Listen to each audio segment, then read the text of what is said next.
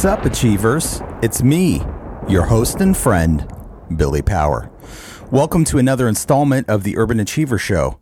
My guest this week is Jason Vena from the band Acceptance, whose last and only full length album, Phantoms, was released back in 2005, and then they broke up. But 10 years later, at the beginning of this year, the band reunited and played at Skate and Surf Fest in New Jersey, as well as other sold out shows on both coasts, including their hometown of Seattle. It's been startling, even to the band, to say the least. But that's not all to this story, so let's get to it. Ladies and gentlemen, it's my pleasure to introduce to you Mr. Jason Vena.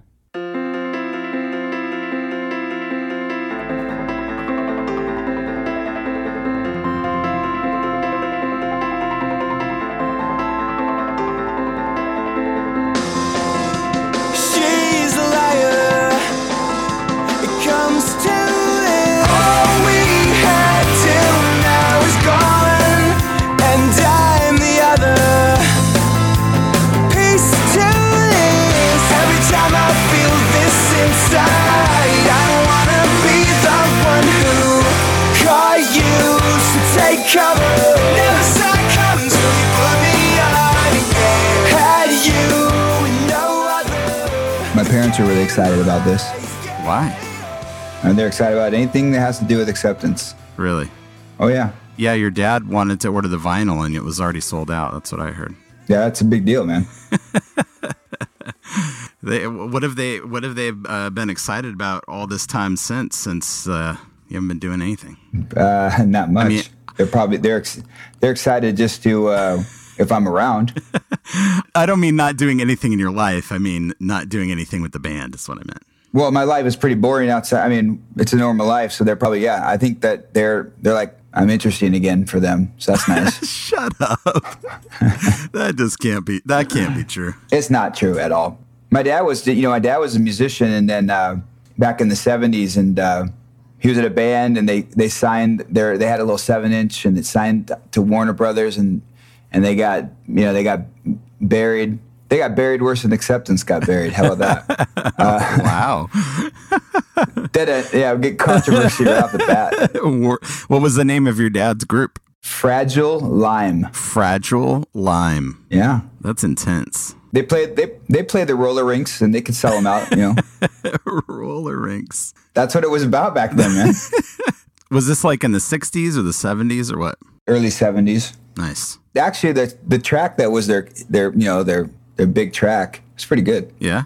Yeah. Nice. So I'm kind of distracted to even do this interview today because I saw some alarming news today uh, about how where you live is just going to get wiped out by a giant tsunami. Are you seeing these? Uh, No, you got to remember it. We, it won't be because we'll, the earthquake will have already taken the entire city out into the ocean anyway. So right. we got right now we're in we're it's earthquake and tsunami watch. Yeah. Yeah, Are you legitimately nervous about that? I live on a hill, so that's nice.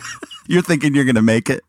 Yeah. you're high. You're high enough up. I just pointed up at that bluff. Yeah. honey, we got to go up there. So now we're there. You just have like an inflatable raft in your yard, like in the backyard, just ready to go. Yeah. Just hop in Yeah. the raft and ride it out. I feel like, listen, man, if if uh, what's it, the guy? Uh, if Russell Crowe can do it, Right. I can do it. Jason's going to be a modern day Noah, just going to ride it out with his family there in his raft. That's it. I don't know. It was on it was on my Facebook feed. I don't watch the news. I can't watch the news anymore because it's just it's too distressing. But I, I it was like It really- on somebody on my feed had like a Fox News thing, so I just immediately figured, oh, this must be a hoax or something. That's what I thought. Well, if it's on Fox News, it's it's probably it's probably true, but Pretty um, legit.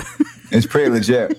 But I tell you what, man, I, the news thing is I would have to agree with you because it just yeah, there's nothing good. It's never good. no, it really isn't. They need more feel good stories on there, like rescued dogs or like Or you know what? I actually you know what? I, I just realized this because maybe it's maybe they're there and, and we just even though I think I want to hear see them, I really don't want to see them because I guess every once in a while they have like a you know a story about somebody. You know, maybe it's like um, you know like kind of like those shows where they do the you know the makeovers and stuff like that. Right. That kind of stuff happens, you know, and I don't pay attention to it at all. So maybe it's me. you're the problem. I need to start watching, you know, uh, some of those home makeover shows, and then maybe Yeah. maybe we'll change. Nice. Um, I'd like to know, uh, since when I encountered you, I think you were probably like in your early teens, maybe something like that. Yeah, when you and I when you and I first met, or I had seen have seen you the first time I've ever seen you, maybe From afar. I think we played. We probably probably because we played Cornerstone once along before we were really playing, if you'll call them club shows. Um, and I, so I bet you 19's probably uh, maybe 18. It's pretty. I was I was probably 18 or 19. like when you guys were playing like a club impact with like all wound up. You were like 18, 19 then? Yeah, I was probably about 18, 19. All right. Yeah, when I first started playing music at all in a band called Day Zero, by the way. Day zero. I was 15. So, and we played uh, our biggest gig ever was with uh, Fireball Brady. Oh, yeah. I remember that band. Oh yeah. and so I'd say acceptance came around somewhere four or five years later. Yeah. Right. What, uh, uh, like, what's your earliest kind of musical memory when you were a kid growing up? Yeah, I got a. There's a couple of things that stand out. One would be I used to sing a lot with my dad, and I've got a picture of me with a guitar in my hand, wearing my Mickey Mouse shirt, which was kind of my favorite shirt at the time when I was about five or maybe a little bit less, younger. There's an- this other picture where it's my dad's guitar case and my little Mickey Mouse guitar, my little guitar inside his case. Like you know, I put it in there like it was like, like I'm gonna, I'm ready to go. Yeah, This is my case now. yeah, so that was pretty. That was a a, a good memory. And then um, it's funny when music really clicked for me. Like I wanted to play music. Like it was something I really wanted to do. Because I used to listen to a lot of older, a lot of stuff. My dad, a lot of Motown and a lot of Beatles and and um, stuff like that. And when I got the first time I got into kind of music that was relevant at the time was um, was Alice in Chains actually Nice. and my bro- I, I, my brother gave it to me, and I thought it was like the coolest thing ever. And I got into a lot of the Seattle music, but I quickly evolved, and I picked up. Um, I started doing having guitar lessons, and I really hated it because I just couldn't get my hands to do it, the chords. like at a local music shop or something or what? Yeah, I had a guy um, like there, it was called Canelli Keys or something. Hey, I know that place. And, yeah. And I just quit after like two weeks or something. I'm like, this is so dumb. My my fingers are just can't do it right. And so Yeah. I don't know. Maybe a, I can't recall how far after that I picked up. Um, I started listening to Green Day, and I picked up a Green Day tab book because the because Green Day that music sounded way different to me. I mean, obviously, listen to Alice in Chains or something like that, mm-hmm. and all of a sudden you listen to Green Day, and it's like you you know power chords. You, that's what you hear the whole song. You did, I never I wasn't used to hearing that kind of stuff, and so I picked up the the tablature book and I learned a power chord, and I was like, wait a second. So I can put my hand in one position on the guitar and just go up and down, and I can actually play a song. All right, I'm into that. You know, I got it. So I was like, because like all Green Day song was just like, oh, okay, if I just go like this and I go, bah, bah, you know, Just move back and forth. Yeah. and it, there's a song. And once you could hear a song, once you felt like you could make something that was like people could understand what was happening with your guitar, Right. That really got me excited. So so I I kind of just um, kind of went from there, and and from Green Day, then MXPX was like probably it at that point. MXPX probably is what took me into the the next level where I wanted to be. I thought I, I mean I could start a band, be in a band, go watch that band. I mean it was just a they were very influential at that point. Yeah. Were you going to see them around Seattle at shows and stuff? Yeah, I mean, I remember our after a while, once once this is all kind of happened at the same time. But you know, when when I started playing music, one of my best friends, and actually um, Christian, who's our guitar player, so he went to high school with this guy that I started playing music with before I was even in acceptance. So I knew Christian a long for a long time before acceptance, like probably uh, you know five, six, seven years before I was in, he was in acceptance, and I remember him and this guy, and we were hanging out, and they're like, "Dude, we just went to a concert in a basement." and it was like nine. I Remember Nine Iron Spitfire or Nine Iron? sure. Yeah. So it was. Hardcore band. Yeah. So it was. Yeah, it was them. Ninety. I, I think it was ninety pound wuss as well, and MXPX in some guy's basement, and they're like, "You got you." Dude, the guy's hair was like this, and it was crazy. and it was like the description was like they just experienced something that can't be. You, you can't you can't even explain it. You can't top it. Aliens landed. It was awesome, but they're they, but they're they're a- aliens. You know what I mean? It's Yeah. like we were part, we were first scared, but then we were accepted into their group, and it was I don't know, it was fantastic. And so then I start, yeah, we started going and watching them, and that was kind of the there was a culture that was happening at that time that was you know them and MX, uh, MXPX and 90 Pound Wuss and you know and and some of your bands were in that group if you will. Um, although I never had the the honor of seeing any of them. um, Was Blenderhead done by then? just at, at the very tail end Yeah. is when I kind of really started getting to into kind of that scene, and that scene and and it, it was it was awesome. I mean, it was it, that's what kind of really started it for us. Was Kaylan like a kid you went to school with, or where'd you where'd you know him from? So uh, Kaylan was he was dating my girlfriend, who ended up being my wife, her best friend at the time, and so that's how he that's how I met him. And and at the, at first, it was one of those things where I had a band and he had a band. He had a band called uh, he was in. He was. I. I think he was in All Wound Up. Yeah. At first, he was. He was. I mean, you. You know All Wound Up because yeah. Yeah, yeah, yeah. from the day. Yep. He was in the band with Troy and stuff, and That sounds right. and it was like that was like kind of like when they would talk about they'd be talking about this band I'm like and they're like yeah my friend is in a band called All Wound Up and they're you know they're a punk rock band and and we'd be like oh okay that's cool so they're in a band whatever you know like we, it was like this thing like where we thought it'd be funny so we were like they're rivals but we never even met them before of course um, Right. I think I'd seen All Wound Up play and stuff like that at like somebody's backyard, and I met Kaylan. And then we went to Warped Tour, him and I and our girlfriends, and we're like, um, "Hey, we should start playing together." Yeah. And we got together, started practicing, and we we both ended up. Uh, it was a lot of fun, and Which uh, which Warped Tour was that? Was that in the parking lot at the stadium when they were still doing it it was, that was at the that was at the Kingdome Stadium, and the Yep. uh, headliner, one of the headliners was N- N- uh, Eminem. so that was that was the darker years. Um, it was cool. It was we we hit it off, and, and you know, and then now we've we've kind of been like a really interesting you know duo because we're opps- we're we're very opposite. yeah. There- I mean, uh, we probably have similar sense of humors, but when it comes to like you know musical and I mean, we came from the same. It's, it's not like we walked into a room and he's like, I'm like, I like the Beatles. He's like, I like the Stones. We're like, okay, let's fist fight to figure out what's going to happen. You know, it, it wasn't like that. It was like we all listen to the same music, but just it within the music, the things that he would gravitate towards, maybe the things I would gravitate towards would be different. But it was still within. We'd still both be like, dude, you know, Jimmy Eat World is the greatest band of all time. You know, I mean, we, we we didn't have any Right. there was no debate there, but um, he might like, you know, he'd like a song on the record that was sung like if you listen to Jimmy Eat World and you listen to like Static Prevails, a lot of that stuff it was like split between the two guys and Jim, their who ended up being like their main singer, didn't sing everything. So anytime it wasn't Jim Adkins singing, I'd be like, that song sucks. And Kane like, no, that's the best song on the record. I mean, you, I'd like, you would say that, dude. I'm su- I'm suddenly picturing you guys playing that game. Uh, who would win in a fight? Yeah, I'm a you ever play that game? Like who would win in a fight? Uh, You Yeah. know, Martha Yeah. Stewart or you know whatever. Tina Turner or something. I don't know. Martha Stewart, um, you got to give her credit. This lady's, she's kind of badass. She's been through it. She's pretty tough. She really has.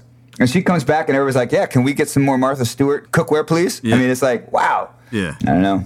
Um, you know, I'm thinking about when Kaylan was working for me a mail order there with Derek, and uh, I reached out to Derek, your old buddy Derek, and he wanted to Yeah. know. He had a question for you. Oh, Derek did? yeah, yeah.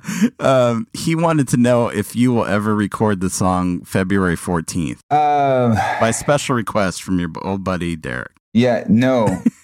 the funny thing about that is, is I can't, I know that song and I, some, it's some cheesy song that we wrote. He loves it. He doesn't think it's cheesy at all. He's he's still waiting. Yeah. He thought now that you guys are back together, this is like his big shot. It's This is the time. finally going to happen. He's just trying to hold on. He's just hoping he can piggyback that and be like, those were during the time when uh, they wrote some other stuff. Let me show you real quick here. Have you ever heard of, you know, we, as you know, and as you um, so kindly pointed out, we wrote some really bad stuff at, at, uh, at the beginning of our, Yeah, there's no way we weren't going to talk about that. We should just talk about that briefly about the time that you yeah. that you stood in my office. If you're listening to this podcast and you're a fan of acceptance, which um, most, most people are these days, um, you, let me just, let me just tell you about my first interaction you almost said that with a straight face. I know. I tried my best. Um, actually, just so you guys all know, Bill Power in for an let's we've established that I was 19, so we'll just use that as a 19 a 19 year old musician in the Seattle area that grew up listening to bands like MXPX and some of these other bands that we've just been talking about, Bill Power was probably the number one or number two persons that you would want to ever get your music in front of. Okay. This is very awkward. So The only thing worse than this would be me talking about myself in third person. yeah, Bill Power doesn't do that. we had made the Bill Power. And by the way, it wasn't Billy at that time; it was Bill. No, that's true. There was a very real aura that hap- that was around Bill, and he Oh boy. he felt it. I could trust me. If you saw him in his element, you could tell that he knew he was he was kind of a big deal at that time. So Oh no. That sounds terrible. we were fortunate enough to record some songs in our basement, uh, thanks to my dad who helped us record them. By the way, yeah. and we thought, you know, what, this is really good stuff. So No Pro Tools or nothing. Just doing it raw. this is we well, I mean, it wasn't real tape; it was ADAT. So I guess we were we were still cheating a little bit, but No autocorrect or no, or, uh, there no autocorrect. pitch correction. Mm-hmm. Autocorrects for typing. There was no quantizing. it's very technical. Yeah. Hey, Dad, could you just take all that stuff that was off and just quantize it for us, please, so it sounds good? Thank you. And so I, had, I I remember being in the tooth and nail offices, Yep. Magnolia. and yep, and I and I was a little bit of a smartass and also just very direct with everything. I remember giving you, you know, you got either Kaylan had given it to you or I gave you our demo, and I, I just knew, you, I think I just knew that you had it and had probably listened to it at this point. And so I'm sitting there, and you're sitting in your chair, and I'm like, hey, so what did you think? And like, honestly, this the music's pretty decent, but I'm, I just can't stand your voice, dude. I was like, okay. It's just got this nasally thing happening, and and I and I, you know, it didn't even it didn't even bum me out at the time. I was I was more just like, okay, man, well, I guess I'll just have to get to a point where you think it's not doesn't suck. I've lived with the I've lived with the grief of this moment for years. So I can still see it like it was yesterday. You know what? You know what? Because I genuinely liked you. You're kind of. I mean, maybe I'm just. I'm trying to re rewrite write history here to make myself feel better. But I just remember not wanting to tell you that, and that being my thought. And then you kind of kept pressing me. I, oh yeah, that, that's the thing. That's yeah. And then I was like, I don't want to tell you that because I like you. I thought you were a nice kid, and I li- I actually liked your band. I liked everybody in your band. Yeah. you know, and and everything. And so I was like in this position where it's like I don't want to say that. Like I don't want to tell you that that's the reason. Like shit. I was like, and, then- and then it was like you kept pushing me, and then you pushed me to the point where I just kind of blurted it out. I think like I just like I don't. I hate the singing. I can't take it. I'm like, this guy thinks because he's the bass player from Blenderhead that he can tell me that. Get out of here. You're like, it doesn't sound like Starflyer. right, right. That's what that's what it was. So anyway, Well, you know what's even funnier is that, you know what's a, a funnier story that we have never talked about? what's that? I'm ready. The day that you and Brandon took us out to lunch um, somewhere, I don't know where, after we had made our, our little, what turned out to be Black Lines of Battlefields. Yes. and we're sitting there and I still at the time felt like you were you you had to be there because of your position. I didn't I didn't get the sense that this was like the most exciting thing for you in the world to be at this lunch, but you were like, you know. Yeah. So Brandon did most of the talking at the time and Brandon's like, you know, we want to sign you guys. And just so you know at the time up to that moment signing a, to Re- Tooth and Nail would be like one of the top 3 things we're on our to-do list, right? Like, okay, On your bucket list. yeah. it, was, it, it was more of like a, you know, okay, we got to get drums that are sound good. We got to get signed to Tooth and Nail. We got to go open for MXPX. Like that's like our list, right? Right. And I remember we said to, to Brandon or to you guys, we're like, you know, well, we'd probably sign a deal if you could pay for a van, which it's probably gonna be like fifteen grand. And and and, and Brandon's like. Yeah, that's a kind of a lot. I, you know, I- we don't typically do that. We could, you know, maybe we could probably give you guys like five grand or something like that. But Yeah. and I'm telling you, we walked away and we're like, man, they can't pay for a van. We're just gonna have to figure it. We're just gonna have to keep looking for a, a, a record label. So here's what I want to know: Was Six this months later. was this before or after your dad sold Brandon a Porsche? Oh, this is before.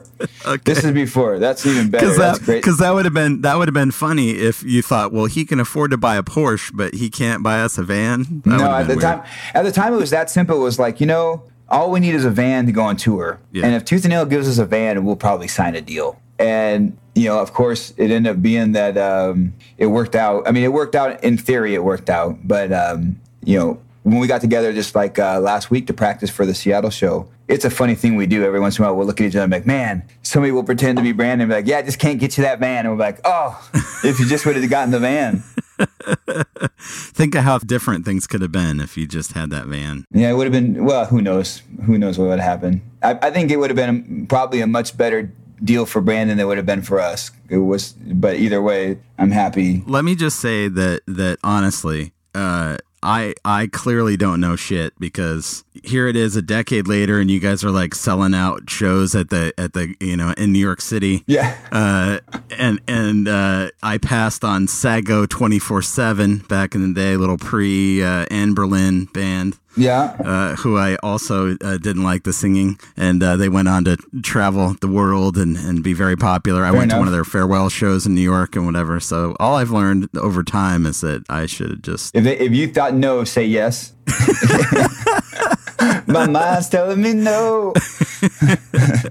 just give this time. It just needs a little more time to cook in the Yeah, I oven. think maybe that's And what it is. yeah. You know, that's probably what it is because most of those, I mean, you got to remember is Tooth and Nail and you in general, you were accessible, right? Right. I mean, you can't send your demo into, even back then, if you sent your demo into Fat Records, you probably were scared you get a letter back from Fat Mike saying, you're the worst band I've ever heard. Yeah. You should, what you should do is go home and quit. You guys probably don't even believe in dinosaurs. Yeah.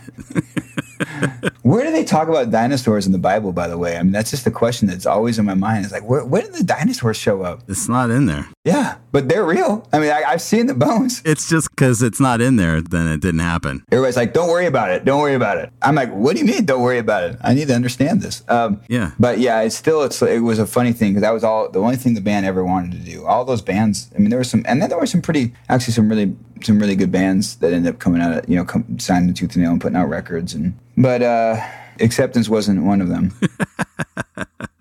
we just and that showbox. So I mean, I couldn't even believe. I'll, I'll tell you what. When just so you know, when we booked the show, first of all, the show in New York that we did, we Was that Gramercy? yeah that yeah in Gramercy. So we thought we said no to do that show. Just so you know, our it was interesting because we got an email from our manager that said, "Okay, so you're all booked for Gramercy," and I immediately called Kaylan and said, "Hey, did we? I thought we said we weren't going to do New York because like we were nervous. We're like we we have skate and surf, and then there, uh, and I'm like two shows in a row. I haven't sung for a long time. I'm I, there's all these different things, Yeah. and New York, like what if we go and it just sucks? Like I we've never even done a headlining show in New York. So anyway, it happened, and then and that show sold out in two weeks, and we were like we were blown away. We were truly humbled by that. We we, we just had no idea that we had no thought, and and you know then when we the, the guy who promote, promoted the show is a cool guy. He used to do all our, all the concerts we used to do in in Long Island. He did. He was just the greatest promoter. Um, he's like, yeah, you guys got to come back next year and do Irving Plaza for two nights, and we're like, what are you talking about? You got. I mean, this is.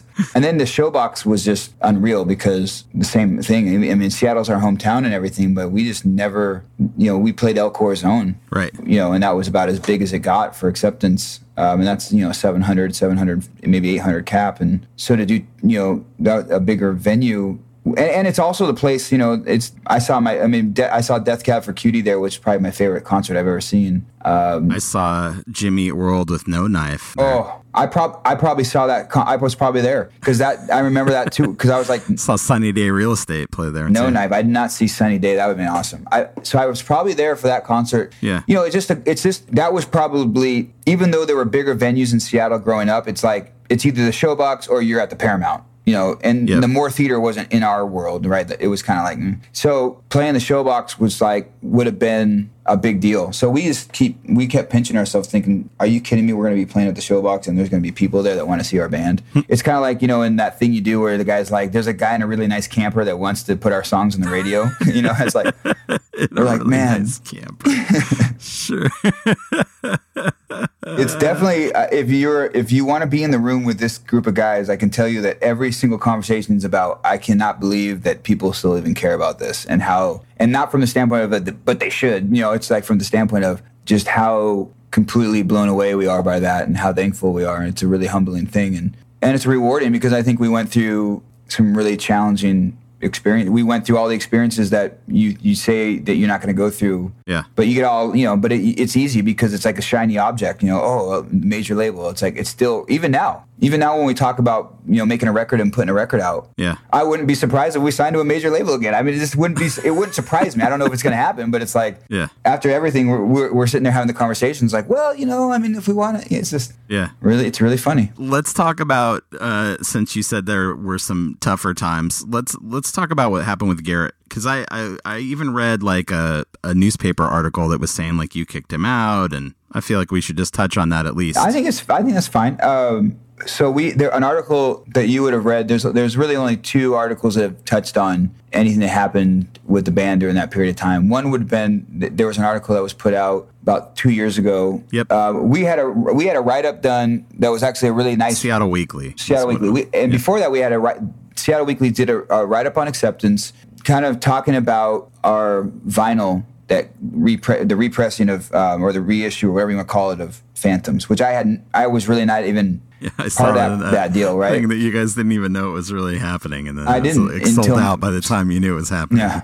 so they they sold them out in a couple hours, and and so there was an article, it was- and it was like we were. It was a great article in the fact that we really had never been when we were a band. You know, we weren't part of the Seattle. There's a obvious. There's a definite scene that is connected to even Seattle Weekly or The Stranger or any of those magazines. And you and I were Modest, not part. Modest Mouse, Death Cab Yeah. for Cutie. None of us Pretty were Girls. Make Graves. Sure. Uh, These At the Are time, Snakes. the Blood. Brothers, all of it. So even Vendetta Red probably got in that pretty good in that deal. Il- Illuminati. Eh, yeah, yeah. so you know, now that we, I mean, Garrett's in the band, so we can I can kind of go through kind of the, that whole time frame. But um, so we did the article, and then my understanding, so they used an, uh, they used a picture that had Garrett in it, and Garrett contacted the Seattle Weekly and said, "Hey, if you're going to write up about the band, at least use a you know a picture that's relevant." And I guess you know they were like, well, "What are you talking about?" I was like, "Well, I'm not in the band." And what his conversation was was with Seattle Weekly, I, I you know it's really for him. I hate quoting him because it's he's his own person, but we've had a lot, enough dialogue that I think I can at least paraphrase some things that he's said to us and to me um, in confidence, if you will. And you know he ended up having a conversation with the editor, who's no longer with Seattle Weekly, and kind of uh, he, the way he puts it is he, there was a lot of stuff that that was misquoted. Let's just say. What I would tell you is, um, I mean, it's it, it's no secret that Garrett's a gay guy. I mean, Yeah. he came out while he was in acceptance, and he so he went through that process when he was in the band, and he at one point wasn't in the band anymore, and so that's a that's a real thing. All that's real. Um, I don't. I think if you, you're talking when we when that happened, you had a five guys in a room on multiple different occasions talking about multiple things. And when we said in that article that it was a breakdown in communication, I mean, I stand by that's exactly how that how it was. And I don't know, you know, I think even now, if you talk to Garrett about it, I think he, I, I don't know, I think he probably he still has a lot of other emotions because I, he- no matter what happened, is he was struggling at the time of his life and he came out and we were his closest friends and it was something that we discussed. It was a it was a topic, right? It wasn't so so I think it It becomes was a topic at that time because you guys were what, like very uh, religious and felt uncomfortable about it at the at the time, or what? No, I think it was a topic at the time because one is it wasn't something that was on our radar, regardless about Garrett is in general. Right. Um, it was a topic at the time because we were, and, and and once again, with Garrett not being here, I feel you know I, I feel like I owe it to him. To, Yeah, I'm not asking you this. I'm asking for your perspective on you know what happened and whatever. I'll tell you this. What was really interesting was Garrett and I. Uh, we were in New York and we were we were in the hotel room together, and we spent like we were we were talking for about three hours about life and, and a lot about that period of our lives. And said, you know what's funny is you never we never had a, we had never even discussed this, but you know at the time we were going to uh, Garrett was we were going to move on. We were going to let Garrett go from the band at the time, mm-hmm. and he was he, he, we were dealing with some connection issue like imma- this immaturity, being reliable, showing up to practice late, which all stuff that ended up actually being you know all the things that we were having issues with that we hadn't even brought up to him yet that were coming at the same time that he ended up coming out were probably all things that were results of him struggling. I mean, really going through a period of his life where he's like dealing with things and probably didn't want people to know and was trying. And there was just a lot of stuff going on. Mm-hmm. And so in his mind, I think it's like, regardless of anything, if if I wasn't going through that, I, I wouldn't. Have, I would have been more reliable. Or I would have been whatever. Mm-hmm. So I think it's like from both sides, you look at it and you go, well. That's not the end result of, of why you ended up not being in acceptance. And from his perspective, it's like, well, even if it's these issues. Mm. They're issues that were revolving around or, or were a result of me really struggling or going through a process, if you will. Right. I don't know if struggle is the right word, but so you know, we got together on a, on a bunch of different occasions and talked about where the band was at prior to that, where the band was at, and like I mean, to, to touch on your question is we were all. I mean, every guy in the band at the time, Garrett inclusive, would say, "Hey, yeah, we're Christians." You know, now now I, I don't think Garrett would identify himself as a Christian. Ryan's an atheist. You know, Christian and Kaylan and myself, I probably we're probably all on different spectrums, if you will. Yeah. Um, but at the time, you know, we we were we definitely identified that way, and that was a real topic for us to discuss to, to try to understand. I don't think it was a topic like, oh my God, like Right. this is you know I would think maybe at that age, that was maybe the that was probably the first time you were dealing with that, right? uh, some guys. I mean, some. I think everybody had a different level of dealing with it. Right. You know, I remember talking to my dad about it, and he's like, "Hey, what? I mean, whatever. Like, Garrett's an awesome musician. You know, I mean, it was just you can take it to a really deep level as a band and what it means and all these different things. But you know, I think everybody was coming at it from a different perspective. But it wasn't like you know. Foosballs of the devil or something like that, like you know, like freaking the water boy or something. It wasn't. It wasn't like that necessarily. Um, Was it important to you and important to him? I'm just only reason I'm even asking this is just he's back in the band, so Yeah. I feel like something's obviously transpired to where you guys have worked it all out and and that you know Yeah. you've changed. Well, I, I, I think he definitely, w- when the band parted, he didn't have a positive. He didn't walk away feeling positive about the experience. I can promise you that. Thanks, guys. But yeah, but I don't think we felt positive either. Right. I, you know, I don't think it's a simple. That's so. That's why when that article came out, and you you have guys that were that's that continue to play in the band, and and their perspective of it was, hey, that's not an accurate accounting. You know, let's. I mean, that'd be like having you know. Uh, di- a divorced husband and wife of 10 years and trying to get their story you know it's like it's going to be a really interesting story um, so I, they didn't nobody in the band none of us identified ourselves as whatever type of name you would put on somebody that that would you know that would ostracize somebody for their orientation. None of us would ever allow that stigma or that opinion. So so that's why the the guys were like hey no hold on a second. But out of respect and out of fairness to garrett is his you know i think he struggled he he was not happy. Mm-hmm. And he didn't like the outcome and he didn't understand our concerns or our positioning as his place in the band in general. And it was just a tough is a really it was it was a tough time. It was not and it's something that we i think the main thing that happened 12 years later is that we i, I just know that for garrett myself because i had reached garrett had reached out to me three years ago mm-hmm. and we had a conversation. And i think we both when we finally ended up reconnecting three years later actually before the band did their thing and we are having coffee and we both looked at each other and was like you know what if we could go back and do it differently we, we would if i could go back and have garrett stay in acceptance i, I, I would have that's the outcome i would have chosen yeah. but I can't, you know. So it's it's not because of any scandalous reason that somebody would want to put on it. Yeah. In, in my opinion, I'm more interested in the conclusion in that in that I'm a person who likes stories of restoration and forgiveness and you know Yeah. I, I like the stories that end not with the oh and I never talk to that guy again and he hates my guts I, I enjoy the ending of and we all got back together and we've you know realized the error of our young ways and that kind of thing and I think you know. And once again, if we were having a conversation now and it was the whole band together, I think Garrett would have approached it differently. We would have approached it differently. It would have been a different outcome, and everybody would be fine. But you know, it didn't happen that way, and it's not. I don't think it's anybody's fault. I wouldn't put. I don't put blame. Definitely don't put blame on Garrett. I don't put blame on the guys in the band, and I, and, and I won't. Most of the conversations we've had, and like most of the articles we get into, you know, Garrett personally is not really. He hasn't really been interested in dwelling on it very much mm-hmm. because I think you know the only question that everybody wants to ask is a very direct question. They want a very direct answer, mm-hmm. and I think we've all. And he's kind of the main person that said that. It's like anybody that's really anybody that needs more information outside of hey, we're all together in a band right now. Their, their only goal is to find some fault in us as human beings, of course. from either side, Right. You know, whether it be him or us. And if you are somebody that that is that cares about redemption, it cares about if you're somebody that if if the whole reason you want to understand this scenario is be, because you're caring about somebody's rights or whatever you might want to say, then the fact that the band's together, that's the story you want to champion. Yeah. You know, we had an article in The Stranger, and I actually thought it was a, a, a good article, and and the fact that acceptance was even in the stranger, I think, is actually a pretty unique scenario to begin with. Mm-hmm. But you know, the title says Christianish emo band, and it's got some stuff in there that's that's a little. It's trying this just trying to poke a tiny bit. You know, it's Sure. and that's fine. But the reality is, is like to me, what you know, what really made me, and I would never have, if I had a chance to sit down with the, you know, the editor or whoever or whatever and talk to him, I said the only thing I would say is that I picture that magazine as a magazine that that's on the pulse of issues in Seattle. It's on the pulse of the music scene in Seattle, and I really respect that magazine from that standpoint. I always have.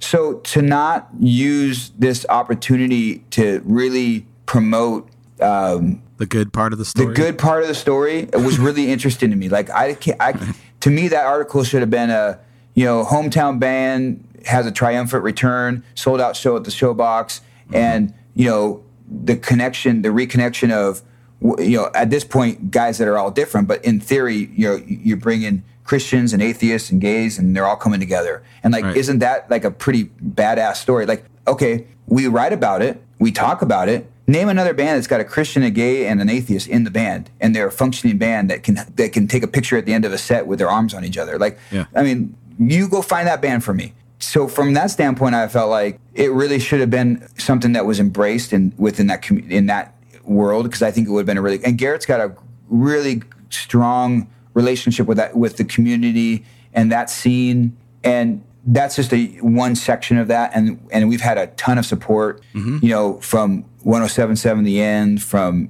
Amazon Music from a lot of local um, you know entities if you will. And and we've been really grateful for that and thankful. But um it's cool. but anyway so I was just a little bit from that standpoint I was like oh that's too bad. I wish but I actually thought the article in general it was pretty good. And I was really appreciative that they put a did an article of the band. And for the most part I was happy with all that so Yeah. Well, don't worry. In the end, I'll edit this all out to make you uh, sound as terrible as possible.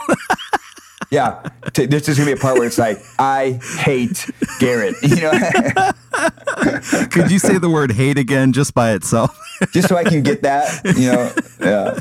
It's funny. Garrett and I, Garrett and I probably have such a like. I really, when we all got back together, I was like, told my wife, I'm like, man, I just realized, I just felt like I got five best friends back, and and just him in general. We were, I think him and I were probably the closest when we were back uh, 15, 12 years ago, and I, only from the standpoint, I'm older than him, and, and I, I think there was a there was that bond of like I don't want to say that Garrett looked up to me by any means. I'm just saying that there was a bond there that was A brother type relationship. that was a, a good brotherhood, yeah.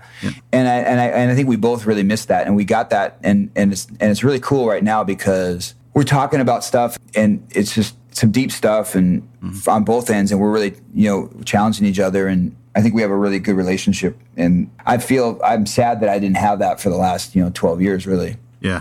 for whatever reason, you know. Sure. So it's good. That's awesome. Thanks for uh, digging into that. I don't just, know if I got that deep enough for you. I mean, there's there's a you could I could go with a whole show on this subject probably. I just wanted to give you the chance to to state your feeling on that. You know, here. I think for anybody that's listening, the main point that they should take away is that if you're trying to figure out, hey, do the guys as a band, does, do the guys in acceptance support Garrett and his sexual orientation or you know him in general, whatever that might be? Yeah, we support him. We support Ryan and the fact that you know he's doesn't think there's a God. I mean, I think there is a God, and he doesn't. Okay, well, I still the guy's my the funniest guy I've ever met, and he's the kindest guy I've ever met, and I love him, and I could care less and you know, and I think he feels the same way about me. And so, you know, we took a we were in New York. We took a picture over at the Trinity Broadcasting. We were Yeah. like, it's, we were walking down the street.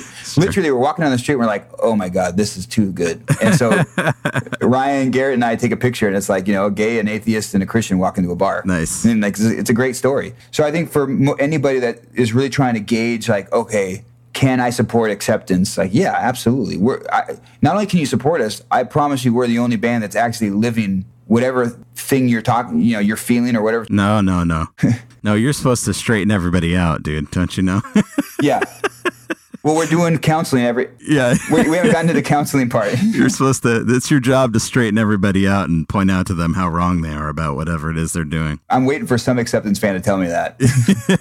Believe me, they're thinking it. That's how. I'm that's how it goes. Yeah, it's your job to uh, yeah set them on the right right road there, whatever that is. Yeah, Yeah, that's right. Right. To fix them. Did you ever think, like years ago, when you named your band Acceptance, that it'd be such a hard thing to live up to? It's um, I hate the name. I like the name. We, we tried to change the name at one point, but you know, it's um, at this point in time, no. I mean, at the t- you know, obviously we've had a couple funny uh, moments with the name, right? You know, oh, acceptance, uh, ha, ha. Uh, but you know, it's I think I think there's a beautiful poetry to it, considering the storyline. this is the thing that's that's always been important to me about music is you know the, the only reason I even made music is I really truly believe that that we could change people's lives like we truly could um, and I don't mean it like change their lives like all of a sudden you know they'll be millionaires like change just like that we could really affect people in different places in life and for the better so when I look at like what our band represents right now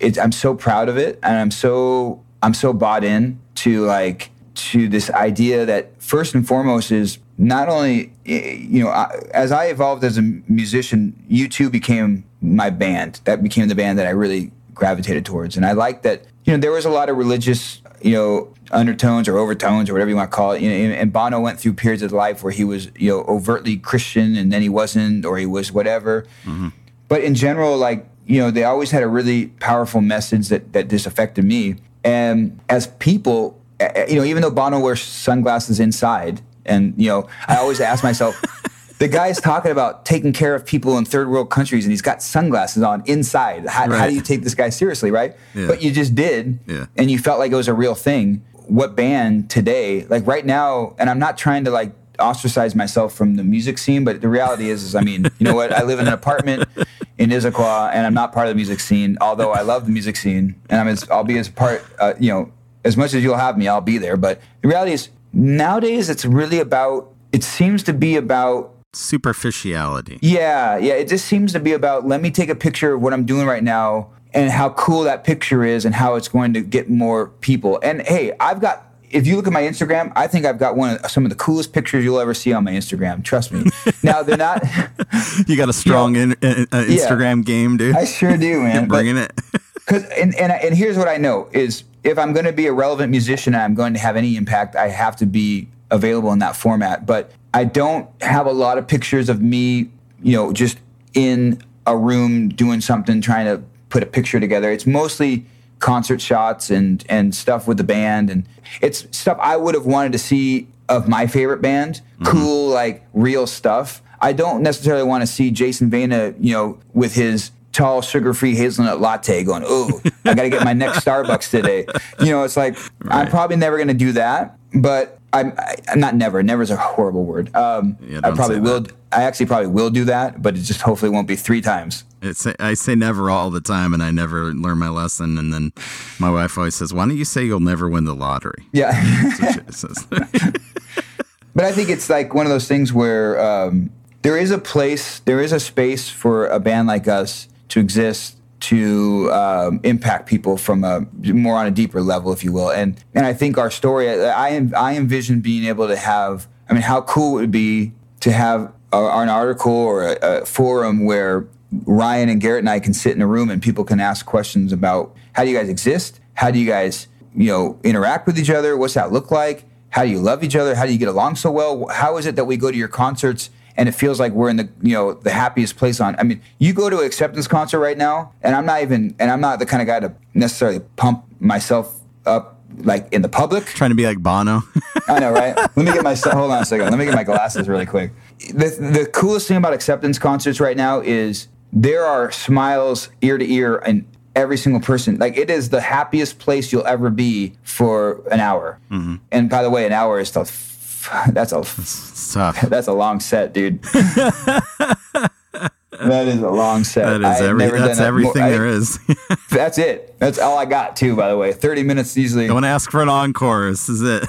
it's pretty cool. And so I think that there's a place for that, you know, and, and hopefully when it, when whatever we do, whatever we're doing right now, whatever we're trying to accomplish, whatever that is, when it's all done, if it's something where somebody can be like, you know what, that changed me, that moved me, that did this for me. Um, I think that'd be pretty cool because I think we can connect with a lot of young people that are in really weird spaces trying to understand the world and themselves. And the world's there's a lot of things kind of com- happening now. Yeah. there's issues, man. There's, I mean, and we're at the forefront of it. I mean, there is an issue with conservative and and liberal, you know, mindsets and and and traditions, and there's these and there's issues with you know some I mean the political level that we're not even talking about, we're not even thinking about. And I'm not I'm not saying that I'm going to write a song that's like you know let's talk about prison reform. You know, I'm not, I'm not like that's not that's the, the hot topic You today. must, but yeah, yeah.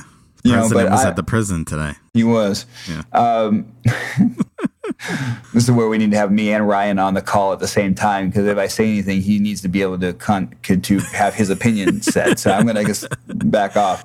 But you know, it's it's a real thing, and and so I think it would be really cool because we have such a unique voice right now. So Yeah. I like that. Music might be missing that to some level, if you will Yeah. you know, we're a type of band, being that we're more pop centric, that typically could be listened to by more people. That you know, more of a, a broad audience. We're not prob we know we're not just Not a lot of breakdowns in there. yeah, not a lot of breakdance. We're not going to be only for Blenderhead fans. Dude, let's just leave me out of this. This is about you, this this discussion. Come on, man, I have to. I love that stuff. Um, Not about me. you know, so I think like if you look at the fan base of acceptance, it's a broad fan base. We have crazy a crazy spectrum. So speaking to these issues, I think is a really important thing, and I and that's what I'm trying. That's what I think we're trying to accomplish right now.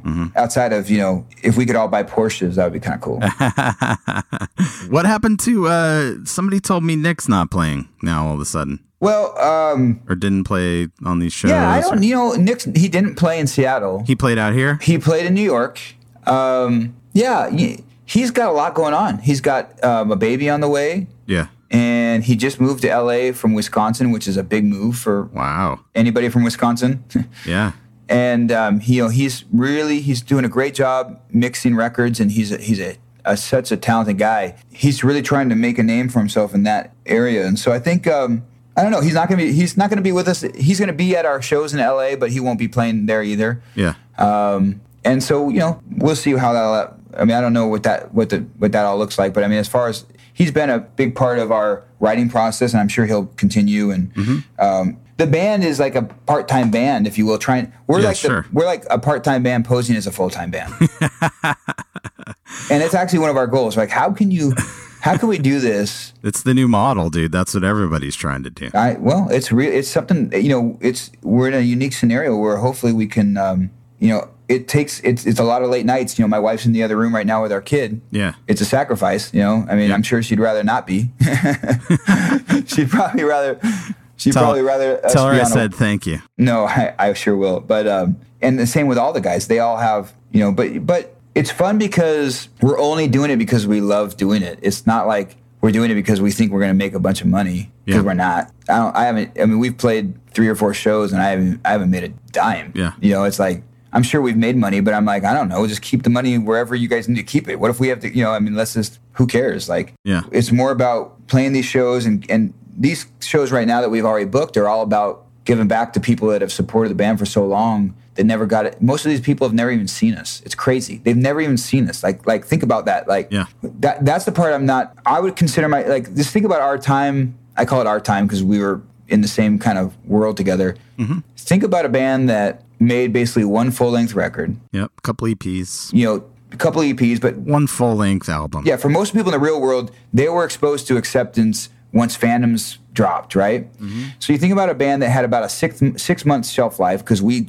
broke up about six months after the record. Yeah. That did one headlining tour that averaged probably two or three hundred people a night on a good night. Mm-hmm. That quit, that broke up, didn't do anything for ten years, and comes back and sells out venues at twice the capacity that they ever did before. Yeah. It, I don't know a story like that. Like I don't either. I'm not even like saying it from a standpoint of, oh, look how, come and look how good, you know, hey, everybody, come see how good looking I am, like, you know, Ron Burgundy. We're we're just as surprised as you guys are.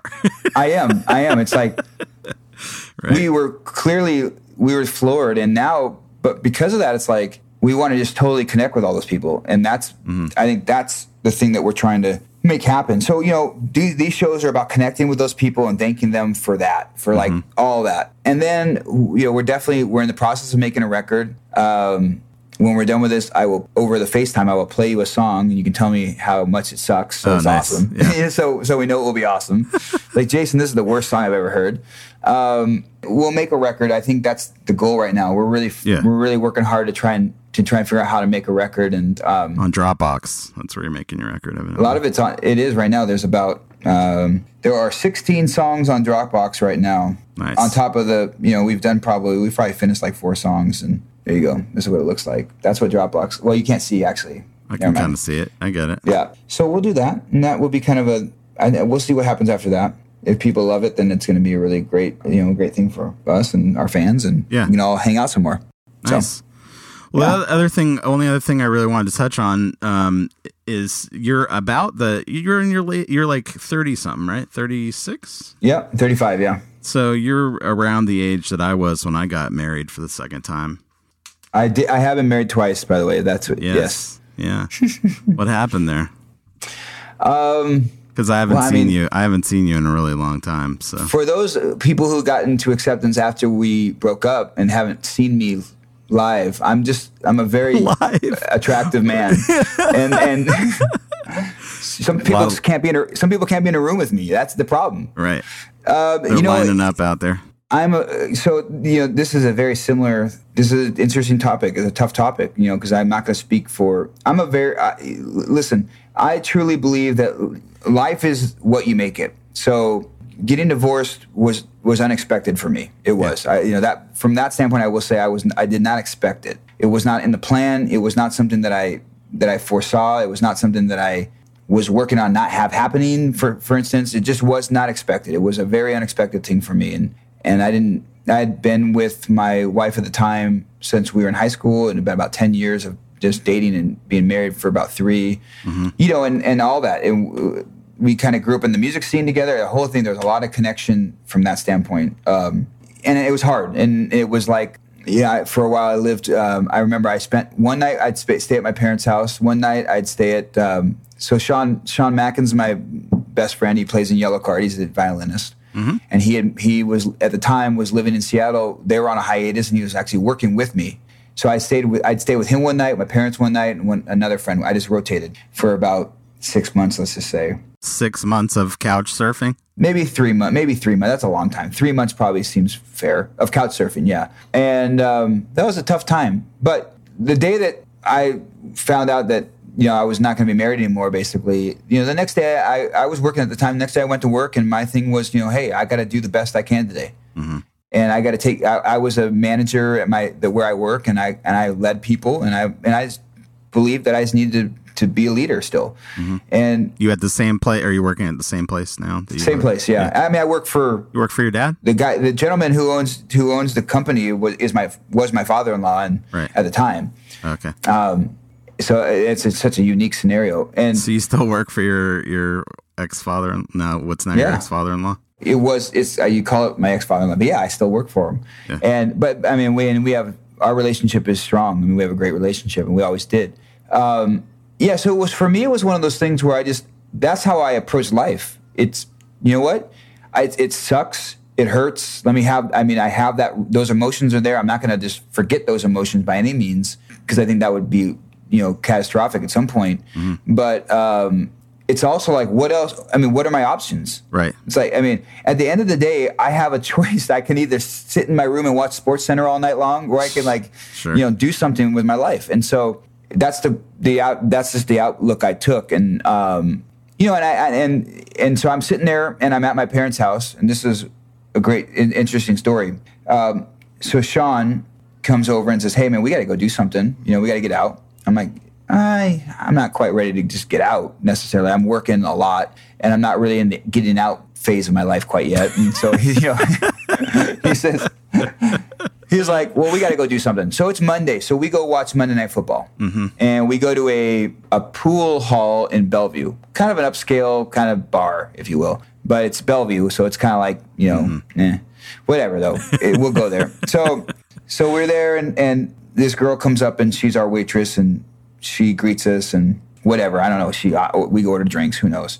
And she walks away, and I looked over at Sean. And I said, "I'm going to marry that girl." What? Right, first first sight. She comes up, takes our order. She walks away. I'm going to marry that girl. And Sean goes, "Whoa, whoa." He's like, "Let's get through the appetizers first. That's what he says. He's like, "Let's come on, man." And um, you know, and then that girl ended up being, you know, she's my wife now. We've been married for four years Really? and we've been together for six. And um, it, you know, it's it's just so crazy. It's like um, she hate, she's not a big. Well, I say hates is a bad word. She's not an accept. She was not an acceptance Not a fan. when I said I'm in a band called Acceptance, she's like, "Okay, is that what kind of band is that?" And I'm like, "Well, we're a rock band." Okay, are there any beats in that music? And I'm like, I don't know. Beats is the right. There are a lot of beats. There's a drum beat, yes. You know, she's more more from the. Um, she's more from like a like maybe a hip hop kind of Yeah. vibe. All right. Although you know, she just periscoped our last concert, so she's kind of coming around. Oh. Uh, uh, you know, it's like when you come to a show and like you realize we got you know some cool music and people like it. All of a sudden, you start to like listen to it, and you're like, oh, that's kind of cool. But Won uh, her over. That's good. yeah, yeah. My my two and a half year old. Just side note, I'm just rambling. Sorry. No, it's um, okay. My two and a half year old. Him and I are driving in the car today, and it's just him and I. And he goes, he calls me Papa. I don't. We're not French, but he calls me Papa. Whatever. Yeah, whatever. That's the name he calls me. And he says, Papa, take you away. I'm like, what? Take you away. Play it. I'm like, okay. and he wants me to play our song that's on our website right now. It's like, Yeah. and and he can sing. He'll sing the song. He'll sing along to it. It's like, Really? it's crazy. He's two and a half. Nice. Cool moment. But um, but yeah. So I mean, if so nothing met- else happens, at least you've won over your immediate family. So that's yeah, good. that's pretty awesome. yeah, so I um so I ended up I looked at Sean and I said, Yeah, I'm gonna marry that girl and then and we end up going back to that place for every Monday for the next two months. And then I, I said, Hey, you want to go to a Seahawk game? You know, it's just a let's go out and see, do something double date type thing. And then from there we just and that's the only girl I dated. I mean, that's the only girl I even talked to after I got divorced. And I don't know if that's a good thing or a bad thing. It's you know, I like to think of it. I, I'm not. I don't want to put a lot of wear on the tires, if you will. So Yeah. I think it's probably a good thing. Yeah. Um, so it's awesome. I'm really. I'm super happy. That's awesome. It turned out good. I definitely relate to what you were saying about the uh, just sort of pushing forward through stuff. When I got the news that I was no longer going to be married, under similar Yeah. type of scenario, uh, Brandon was on his honeymoon in England. Wow. And I, I had to just keep running the company. And when he would call to check in, I had to just act like everything was great. Everything's great. Yeah. Who wants to be the guy that bums out the guy who's on his honeymoon? By the Yeah. way, I'm sleeping on my friend Jim's couch right now while Yeah. you're off traveling around Europe. yeah. No, it's. Well, you know the feeling, man. It's a tough deal, but it's you know there's some there's actually something in that being able to look back and go, you know what, you can you can overcome a lot of things, and Yeah. then with that in the environment that we're in when we're talking about music and how that how does that translate? Yeah. How can I put that into the world? I've doing I've been doing that for the last ten years as you know I've pretty much been in a management position for most of my non musical career, and what I love about it so much is I, I really enjoy you know, leading people. I, I like seeing them grow. I like seeing them. I like challenging them. I like I like all that stuff, and I want to do that musically. You know, I want to do that with people on the music side. Although, if I, and many people don't knock acceptance, but if they do, they knock the lyrics. they do. I'm like, really? yeah, it's just. a- I mean, I yeah, I go look for like things. I, if I'm online searching the band and looking at forums, I'm like, it's not a prevalent thing. A lot of people, there's not a lot of haters on acceptance, but there are. When there are, they're there like, are. yeah, the the lyrics are like, I'm not getting the lyrics, and I'm like, well, I'm not getting what you're saying right now. I don't. Maybe let me talk to you about what's going on here. It's funny. Eh, you know, I'm not for everybody. Maybe that could be. Yeah, there you go. I guess. I guess not. Well, thanks so much for coming on today, man. Uh, Yeah, man. And sharing all that stuff with everybody. And and uh, I'm I'm happy for you that you know you found new love in your life and, and you got a kid and It's good stuff. and uh, I'm happy for you too. We both found love. thanks, man. Yeah, yeah, Yeah. We both got a second chance, and uh, sometimes that's Yeah. the best thing in the world, right? Thanks again, man. Appreciate it. All right, man.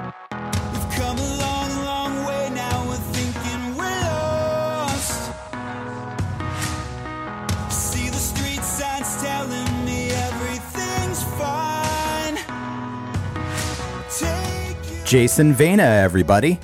Acceptance has a show coming up on Saturday, September 12th in Bremerton with MXPX. If you live in the area, you might want to check that out. The music clips on today's show included Acceptance's Take Cover from Phantoms and the first new track from the band in over 10 years, Take You Away, which you're hearing here on the outro. As always, the Urban Achiever theme song was written and performed by Ethan Luck and Dan Spencer. You can follow Urban Achiever on Facebook, Twitter, and Instagram at Urban Achiever PC, and you can email me anytime at billy at urbanachievershow.com. This show is 100% listener supported. If you enjoy the program and want to give something back, please go to patreon.com slash urbanachiever and give a buck a month or whatever you want. You can also purchase show merch at urbanachiever.gobigwin.com. All right, kids, that's it for me this week.